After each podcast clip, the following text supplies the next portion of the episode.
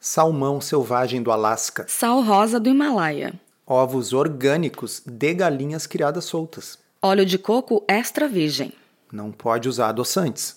leite cru direto da vaca, Bacon, só se for artesanal. frango só se não for de supermercado, Verduras e legumes orgânicos de produtores locais e da época. comida de restaurante nem pensar. E se vier embalada, então, é veneno. Ah, eu tô achando essa dieta tão complicada que até dá preguiça de começar.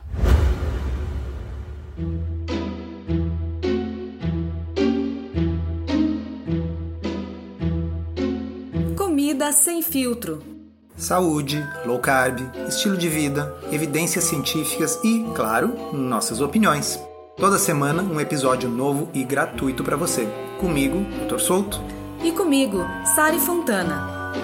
Para ser avisado a cada novo episódio e receber as referências bibliográficas no seu e-mail, cadastre-se em drsolto.com.br/podcast. Nós estamos no final de 2021, quase 2022, e hoje, do ponto de vista científico, nem se discute mais a eficácia de low carb para sobrepeso, para obesidade, para resistência à insulina, para síndrome metabólica, para diabetes, para os grandes problemas crônicos que nos afligem. Mas o que a gente vê por aí diariamente nas redes sociais são pessoas e até mesmo profissionais de saúde dizendo que low carb pode até funcionar, mas é impossível de sustentar a longo prazo. Por que será?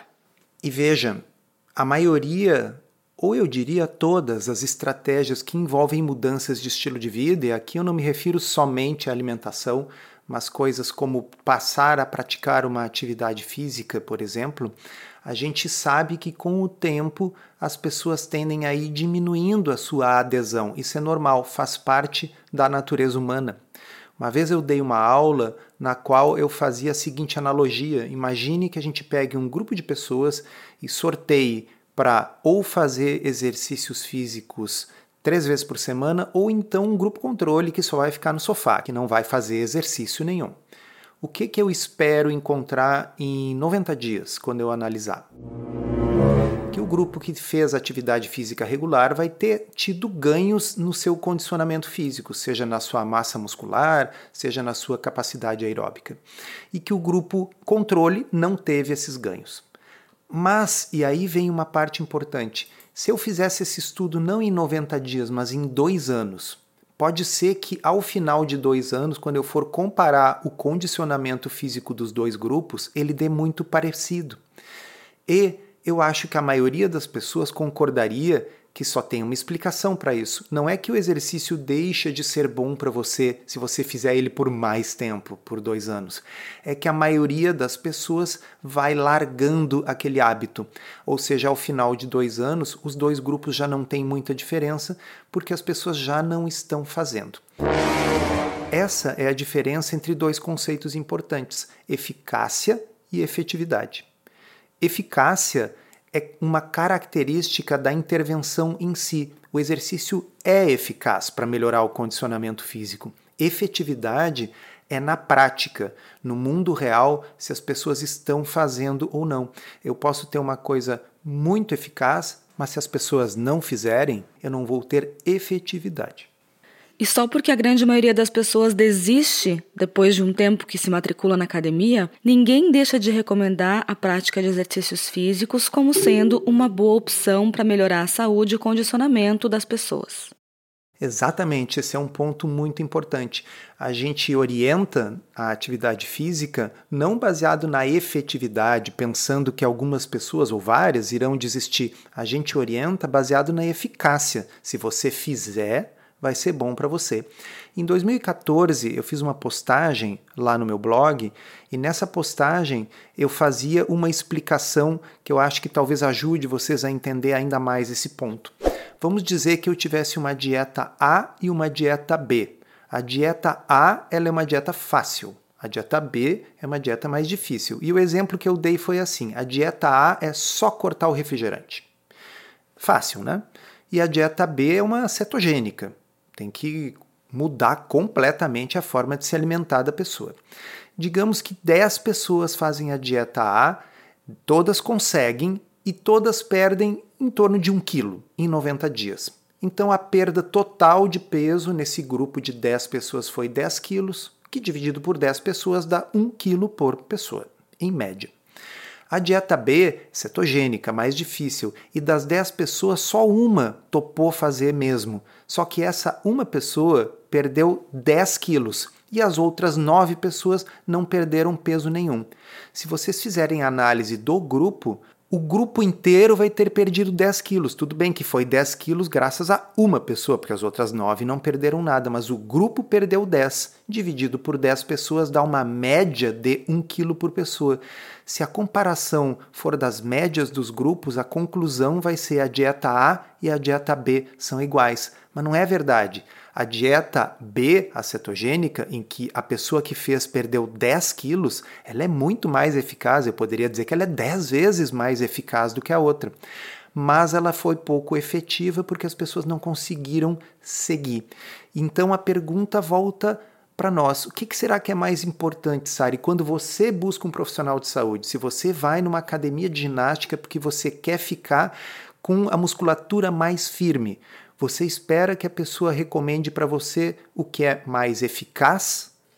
Eu espero que ela recomende o que é mais eficaz, aquilo que vai funcionar melhor para mim, mas eu também espero que ela não torne a minha vida um inferno e que não fale que eu tenha que fazer três horas de exercício todos os dias da semana, incluindo feriados, porque eu não vou fazer.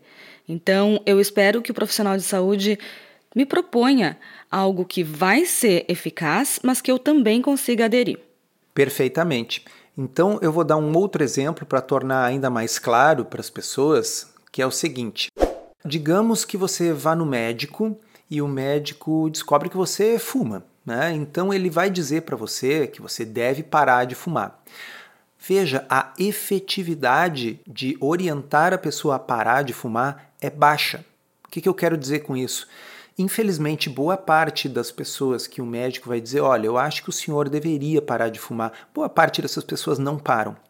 Por que, que ainda assim o médico deve recomendar? Porque a eficácia da intervenção é muito grande. Quem parar de fumar vai ter um grande benefício. E, portanto, mesmo sabendo que muitas das pessoas não vão parar, ele vai continuar insistindo e dizendo para os seus pacientes que eles devem parar. Então, é a eficácia que deve guiar a orientação. O fato de eu saber que muitos vão voltar a fumar depois de parar e muitos nem vão parar é irrelevante, pessoal, para a questão de se é melhor ou não parar de fumar. Por que a gente está falando tudo isso? Porque lá no início do podcast nós comentamos que não há dúvida científica hoje sobre a eficácia da low carb para diabetes, para emagrecimento, para resistência à insulina, etc. Então a gente deve orientar aquilo que funciona e deve fazer o que? Facilitar, tornar mais simples, tornar mais fácil para que as pessoas tenham aquilo que é o importante, a adesão, para que elas consigam fazer.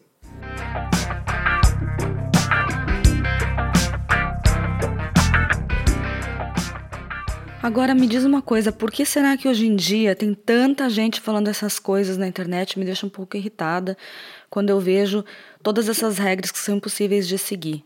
Da onde vem esse mito de que low carb tem que ser uma dieta pura, imaculada e perfeita? Caso contrário, ela não vai funcionar. Pois é, eu não sei de onde vem isso, mas é uma coisa extremamente perniciosa, porque se a gente ficar impondo tantas regras, tantos detalhes, tantos custos, inclusive, né, custos financeiros, realmente se torna inviável. Porque olha só, já não é fácil simplesmente cortar carboidratos. Eu sei que não é fácil abdicar da pizza, do biscoito, do sorvete, mas ainda por cima, se a gente começar a fazer coisas como o que aconteceu em 2020, saiu publicado na Folha de São Paulo a seguinte manchete: Salmão do sushi é tão tranqueira quanto salsicha e biscoito recheado. Muita gente vai pensar, bom, eu já nem como salmão mesmo porque é tão caro, então eu vou comer salsicha, pelo menos é mais barata e é gostosa, cachorro quente, né, gente? E veja, isso não passa nem naquele teste do óbvio, que é o seguinte: esqueça a natureza científica do questionamento. Você que está aí com os fonezinhos de ouvido, que está no carro, está nos ouvindo, alguém acha que algum tipo de salmão, não interessa se ele veio do Alasca ou se ele veio de piscicultura, pode realmente ser tão ruim quanto biscoito recheado? Por favor, né, pessoal? Um é feito de açúcar, de farinha e de todo tipo de aromatizantes e outras substâncias, e o outro é, é um peixe, né? Então, salvo se fosse um peixe envenenado, não teria como a gente fazer esse tipo de comparação. Mas se vocês forem ver o texto que estava abaixo dessa manchete, o texto diz assim: a dieta de ração anula os supostos benefícios da carne do salmão. O ômega 3 vem de algas que o peixe come na natureza. Na carne dos peixes alimentados com ração à base de soja ou milho, ela é suplantada por outro tipo de gordura, a ômega 6. Eu acho interessante esse início porque eles falam que anula os supostos benefícios da carne do salmão. Essa afirmação, ela já pressupõe que o motivo pelo qual as pessoas estão buscando o consumo do peixe seria por conta de um atributo medicinal de alguma coisa, entendeu? Essa medicalização da comida, os supostos benefícios da carne do salmão. A gente não precisa buscar alimentação, na alimentação, uma fonte de suplemento, como se a gente estivesse é, comendo só por conta de o ômega 3 ou ômega 6, da relação perfeita. A gente precisa, a princípio, entender o básico, né? O que, que é comida de verdade, o que, que é comida natural e o que, que é uma comida feita artificialmente a partir de ingredientes que por muitos e muitos anos sequer existiram na natureza. Perfeito, a gente já sabe então a priori, mesmo antes de ler qualquer coisa, que comparar salmão com biscoito recheado é uma falsa equivalência. Mas aí vamos fazer a análise deste argumento que eles colocam na reportagem, que o salmão alimentado com ração tem mais ômega 6 do que 3. Pessoal, nem isso é verdade. Eu fiz uma postagem lá no blog e eu coloquei os dados ali. Se nós formos comparar o salmão selvagem e o salmão de piscicultura, ambos têm muito mais, mas muito mais ômega 3 do que 6. De fato, o salmão selvagem vai ter uma quantidade um pouquinho maior de ômega 3. Eu vou dar os dados para vocês. Em 100 gramas do salmão selvagem, são 2.586 miligramas de ômega 3. E em 100 gramas do salmão de piscicultura, são 2.260 miligramas de ômega 3 é uma diferença pequena. O ômega 6, de fato, é 220 no selvagem e 666 no cultivado, mas 2260, que é o ômega 3, ainda é muito mais do que 666, que é o ômega 6. Mas a despeito dessa relação entre os ômegas 3 e ômega 6 do salmão de piscicultura versus o salmão selvagem, quem é que está preocupado com isso quando come um biscoito recheado? Alguém por acaso vai fazer análise do biscoito recheado para ver se tem uma relação boa dos ômegas 3 e 6? Não. Então essa comparação ela é no mínimo ridícula e desnecessária. Exato. Então já não é, repito, fácil para alguém que tem compulsão alimentar, que ficou obeso ou diabético, não por comer muito salmão, mas por comer muito biscoito, tem que abdicar agora do biscoito, que é um negócio que lhe dá intenso prazer, que é viciante. E barato. E barato. E tudo que nós não precisamos é que essa pessoa fique em dúvida entre biscoito e salmão, porque o salmão não é selvagem do Alasca. E, repito, a afirmação de que o salmão de piscicultura não tem ômega 3 é ainda por cima cientificamente errada. Então, as redes sociais estão divulgando todos os dias e por profissionais de saúde coisas que são cientificamente incorretas. E além disso, uma outra coisa que eu lembrei agora é que quando a gente começa a procurar os micronutrientes nos alimentos e a medicalizar mesmo os alimentos, a gente abre espaço para um novo mercado na indústria de alimentos, que é o da adição desses micronutrientes de forma artificial em alimentos que são feitos à base de farinha, açúcar e amidos. Então, é, hoje não é difícil a gente encontrar os piores tipos de alimentos industrializados enriquecidos com várias dessas coisas, porque eles podem colocar alegações nas embalagens e elas aparentam ser um pouco mais saudáveis do que na verdade são.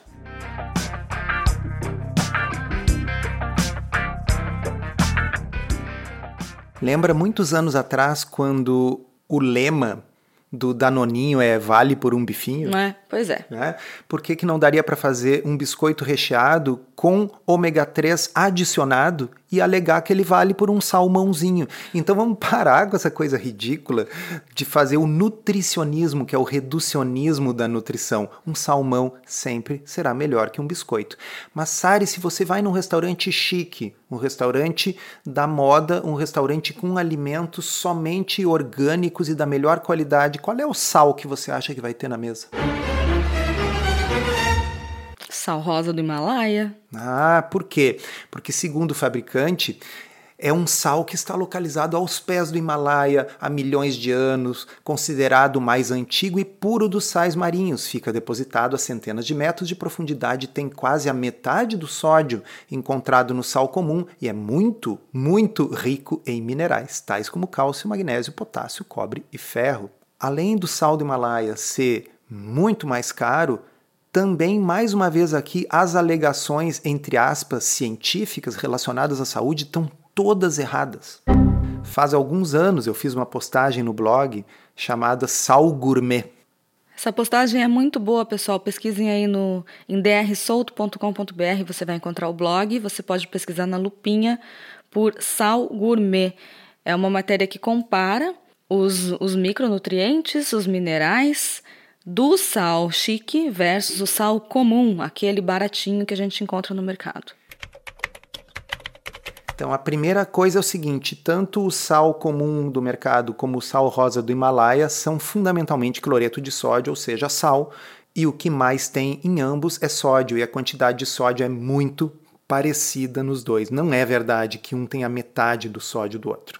Sem falar que se você quisesse obter através do sal chique esses minerais, você teria que consumir uma quantidade absurda de sal, e aí essa questão da diferença do sódio ficaria irrelevante. É verdade. Outra coisa é o seguinte: eles alegam que tem mais de 80, segundo um outro site, 84 elementos minerais encontrados no sal rosa do Himalaia, que são os mesmos presentes no nosso organismo. Uh, nossa, como é possível estar tá tão errado, né? Pois é. Porque se a gente olhar a tabela periódica dos elementos, com todos os seus 92 elementos de ocorrência natural, nós no nosso corpo só temos 20, sendo que Alguns são mais importantes, carbono, oxigênio, hidrogênio e nitrogênio é 99% da massa das nossas células, 99%. E o resto são os elementos que nós precisamos em quantidades, em traços, pequenas quantidades. Coisas como cromo, manganês, ferro, cobre, níquel, eh, molibdênio, esse tipo de coisa. Isso aí está presente em pequeníssimas quantidades no sal do Himalaia. Bom, e os outros, não eram 84 elementos? Felizmente, para nossa proteção, eles também estão presentes em quantidade muito pequena, porque eu preferia não consumir chumbo e plutônio no meu sal. Então, pessoal, vamos parar com essa frescura de comprar sal cor-de-rosa achando que a gente está fazendo uma grande coisa, né? Porque não tem nenhum cabimento.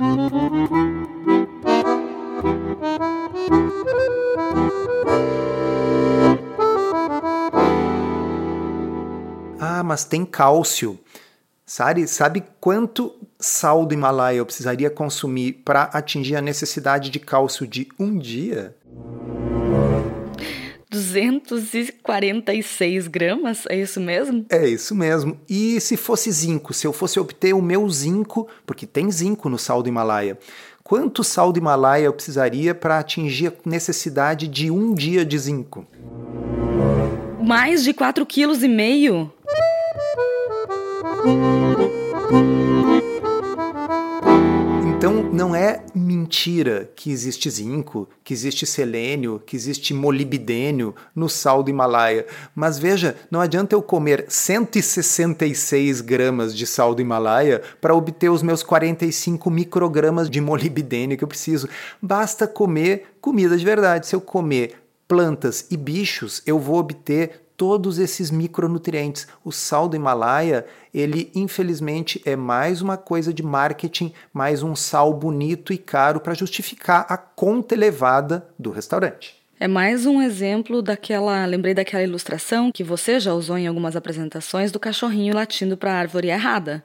As pessoas estão buscando micronutrientes no sal, que é algo ingerido em pequenas quantidades, porque afinal é autorregulado pelo nosso paladar.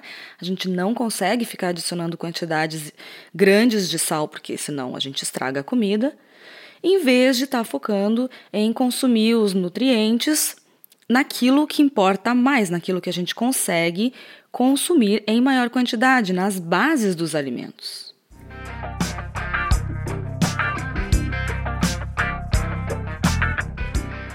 Outros exemplos que a gente vê com frequência em rede social, nas mesmas redes sociais de profissionais de saúde ou de entusiastas da low carb, é assim: os ovos têm que ser orgânico, não pode ser ovo de granja.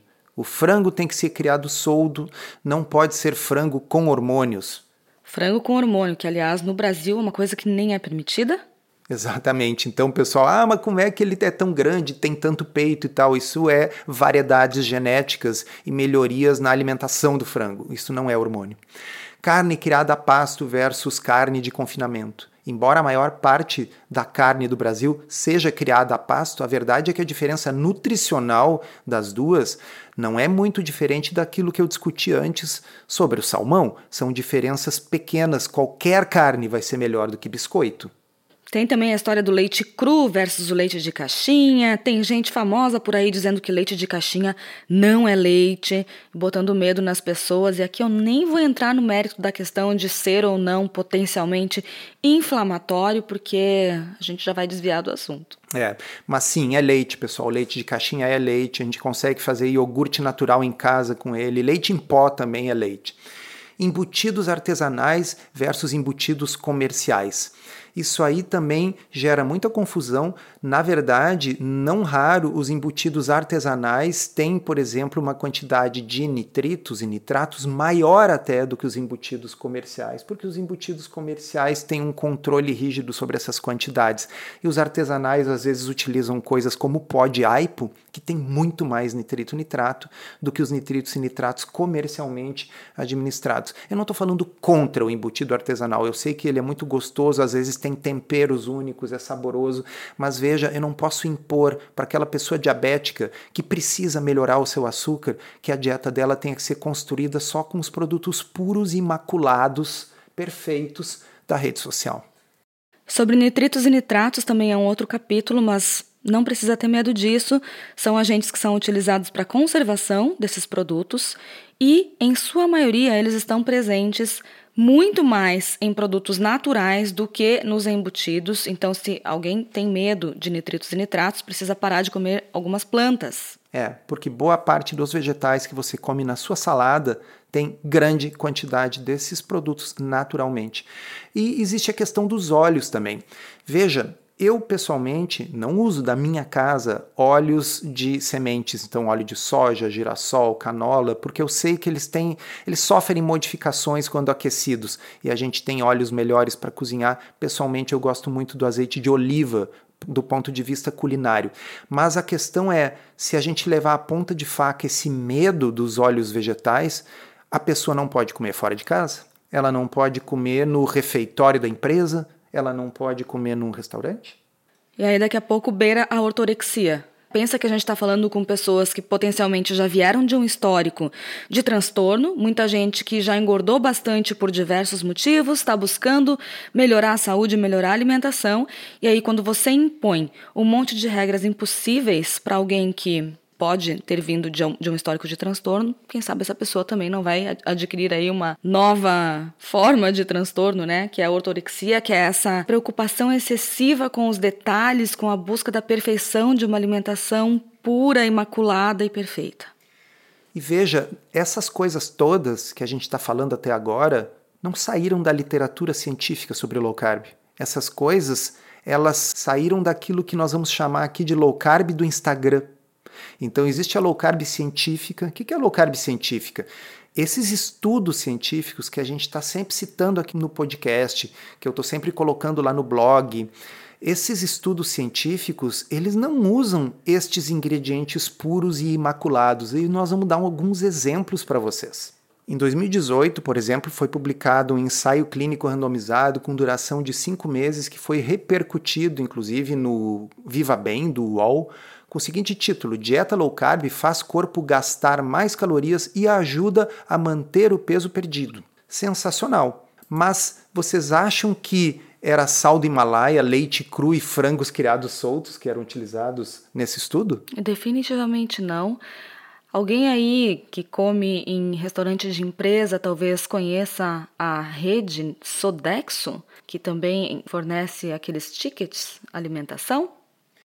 Então, foi essa rede que forneceu os alimentos que foram utilizados nesse estudo que mostrou benefícios metabólicos sensacionais da low carb, comida do refeitório da empresa. No mesmo estudo, vocês acham que era tudo não adoçado ou tudo adoçado só com esses adoçantes super modernos e naturais, estévia com eritritol, talmatina, monk fruit? Xilitol, né, eritritol, ou até mesmo a proibição de refrigerante zero, que algumas pessoas tanto demonizam por conta dos adoçantes artificiais, mas também por conta do corante, caramelo. E a verdade é que não. E eu estou olhando aqui pro estudo científico original na tela do meu computador e lendo para vocês que era permitido refrigerantes adoçados artificialmente, era permitido o uso de pacotinhos de adoçante artificial e era permitido o uso de chicletes ou de balas contendo adoçantes artificiais. Veja, não se trata da gente dizer aqui que todos que não usam essas coisas deveriam usar ou que elas são melhores para a saúde do que você utilizar stevia ou monk fruit, não é isso.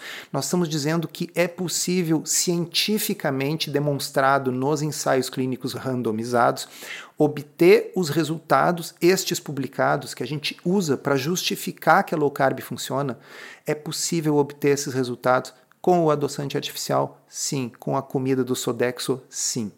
Desde que o foco seja naquilo que importa mais, na escolha dos principais alimentos e na redução dos carboidratos. Essas coisas que a gente citou aqui, elas acabam se tornando irrelevantes no contexto das escolhas alimentares. Alguns episódios atrás, nós repercutimos um outro ensaio clínico randomizado que mostrava que a low carb é saudável para o seu coração. A manchete do O Globo dizia: ao contrário do que se pensava, dieta low carb pode ajudar a saúde do seu coração, mostra estudo. É um estudo do David Ludwig, mais uma vez, ensaio clínico randomizado, cinco meses. E aí vocês podem imaginar: nossa, eles deviam estar utilizando óleo de coco extra virgem e manteiga ghee. Não, pessoal. Uma das gorduras utilizadas nesse estudo era óleo de canola. Eu estou olhando o estudo aqui na minha frente, está aberto na minha tela. Uhum. É, no fim das contas, qualquer óleo, até mesmo os mais controversos, eles serão sempre baixos em carboidrato, eles não têm carboidrato. Então, repito, eu não uso óleo de canola na minha casa, eu prefiro utilizar o azeite de oliva, às vezes utilizo a manteiga ou a banha para cozinhar, são gorduras mais estáveis em alta temperatura. Mas o fato é, ao contrário do que diz a low carb do Instagram, que óleo de canola é um veneno que vai acabar com a sua vida, o estudo que nós estamos por aí mostrando para os outros profissionais de saúde para mostrar que a low carb é boa e reduz o risco cardiovascular não usou manteiga ghee e óleo de coco extra virgem. Eles utilizaram óleo de canola e manteiga, tinha as duas coisas. Eu também aposto que não usou aqueles cafés com MCT, café turbinado, café chique, café das blogueiras. Não, com certeza não. Então há um canyon, há um abismo que separa a low carb do Instagram da low carb científica. E a low carb científica é a que permite a gente fazer afirmações do tipo funciona para diabetes. Veja, eu não estou dizendo que se a pessoa utilizar manteiga, óleo de coco, não vai funcionar. Pelo contrário, eu acho até melhor. A questão não é essa. A questão é: eu não posso ficar no Instagram dizendo para as pessoas que elas estão fazendo errado se elas não têm como usar o sal do Himalaia ou se o frango que eles usam é o frango do mercado e não é um frango criado solto que foi comprado de um produtor que a pessoa conhece na área rural da sua cidade. É o velho ótimo que não pode ser inimigo do bom. A gente poderia continuar citando vários exemplos, mas já está demorado esse episódio. Vamos fazer um resuminho para vocês. Nos ensaios clínicos randomizados que mostram que a low carb coloca doenças em remissão, não tem super coffee. Não tem MCT óleo, os triglicerídeos de cadeia média. Não tem essas bebidas com cetonas exógenas que estão na moda agora. E também não tem mensuração de corpos cetônicos para aqueles que se preocupam com esses níveis. Não se limita nesses estudos, pessoal, nem mesmo hambúrgueres ou salsichas. Jejum não é requerido. E não se limita o uso de adoçantes artificiais. Ou seja, não é usado esse tipo de comida chique, cara, orgânica, pura, limpa, imaculada. Veja, repetindo, não é que a gente seja contra isso. Se você tem acesso a um alimento de melhor qualidade, se você pode comprar um ovo orgânico do seu vizinho, nossa, muito melhor, toda a força para você mas não vamos complicar a vida das pessoas que já acham difícil trocar o biscoito pelo salmão, dizendo que tanto faz porque se não for o salmão do Alasca, essa troca não vale. Ela vale sim. Lembrando que o objetivo desse episódio é falar sobre como a gente pode facilitar a adesão das pessoas para algo que já é comprovadamente muito eficaz. Para quem quiser saber mais sobre como fazer uma low carb fácil, descontraída, que não é cara, possível de manter ao longo da vida, sem sacrifício, sem sofrimento. A gente criou o podcurso Low Carb da Teoria Prática, que é um curso todo em áudio, e lá a gente responde mais de 50 dúvidas sobre low carb. Em cada episódio a gente responde uma dúvida e além disso a gente também tem episódios bônus com convidados muito especiais. A gente levou seis meses elaborando esse curso e gravando, então fica o convite para você que quiser aprender com a gente sobre como fazer low carb de uma forma cientificamente comprovada, mas também de fácil adesão. E você encontra os detalhes em drsolto.com.br barra podcurso. Para finalizar, se você tem acesso ao salmão do Alasca com o sal rosa do Himalaia e aspargos orgânicos, me convida para comer nessa casa. Mas a elitização não é o caminho para a popularização dessa ou de nenhuma estratégia. Encerramos assim esse episódio do Comida Sem Filtro, que foi idealizado, roteirizado e produzido por nós. Se você gostou, divulgue para os seus amigos e inscreva-se na sua plataforma preferida para não perder nenhum episódio. As informações contidas neste podcast são apenas para fins informativos e podem não ser apropriadas ou aplicáveis às suas circunstâncias individuais. Este podcast não fornece aconselhamento médico ou profissional e não substitui a consulta com um médico e ou nutricionista. Não use este podcast para diagnóstico ou tratamento médico. Qualquer sugestão é apenas uma recomendação geral, que não é específica para qualquer pessoa ou doença em particular.